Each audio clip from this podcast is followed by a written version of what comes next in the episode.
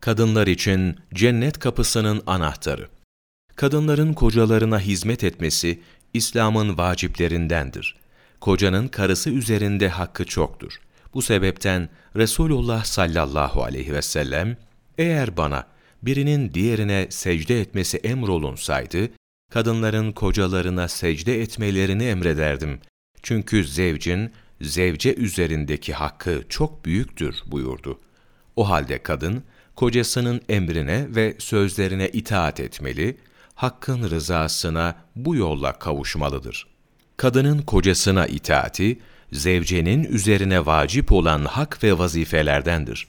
Nitekim hadis-i şerifte, beş vakit namazını kılan, malının zekatını veren, Ramazan-ı Şerif orucunu tutan, kocasının günah olmayan emirlerini tutan, vücudunu yabancı erkeklere göstermekten koruyan kadın, cennete istediği kapıdan girer buyurulmuştur.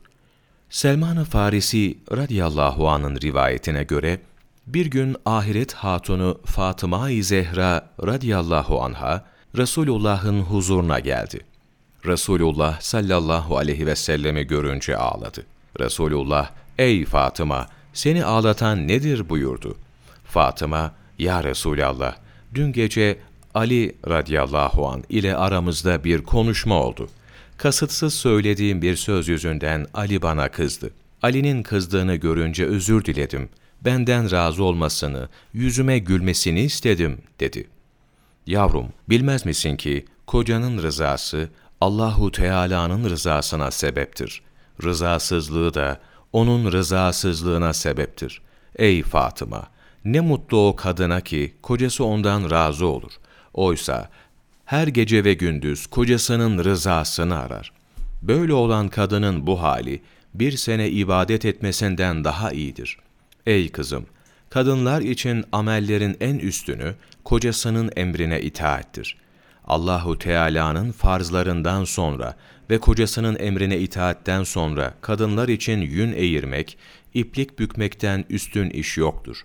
Bir saat yün eğirmek, iplik bükmek yahut dokumak için oturmak, kadınlar için bir sene ibadet etmekten daha iyidir. Dokudukları her bir iplik için amel defterlerine bir şehit sevabı yazılır. Kocasının hakkını gözetince, cennetteki makamını, dünyadayken görmedikçe vefat etmez. Kadının kocasıyla bir saat oturması, Kabe'yi tavaf etmesinden daha iyidir. Ey Fatıma! Erkek hanımından razı olunca, o kadın cennete, cennetin hangi kapısından isterse girer buyurdu. Muhammed Rebhami, Riyadün Nasihin, sayfa 297, 24 Şubat Mevlana takvimi.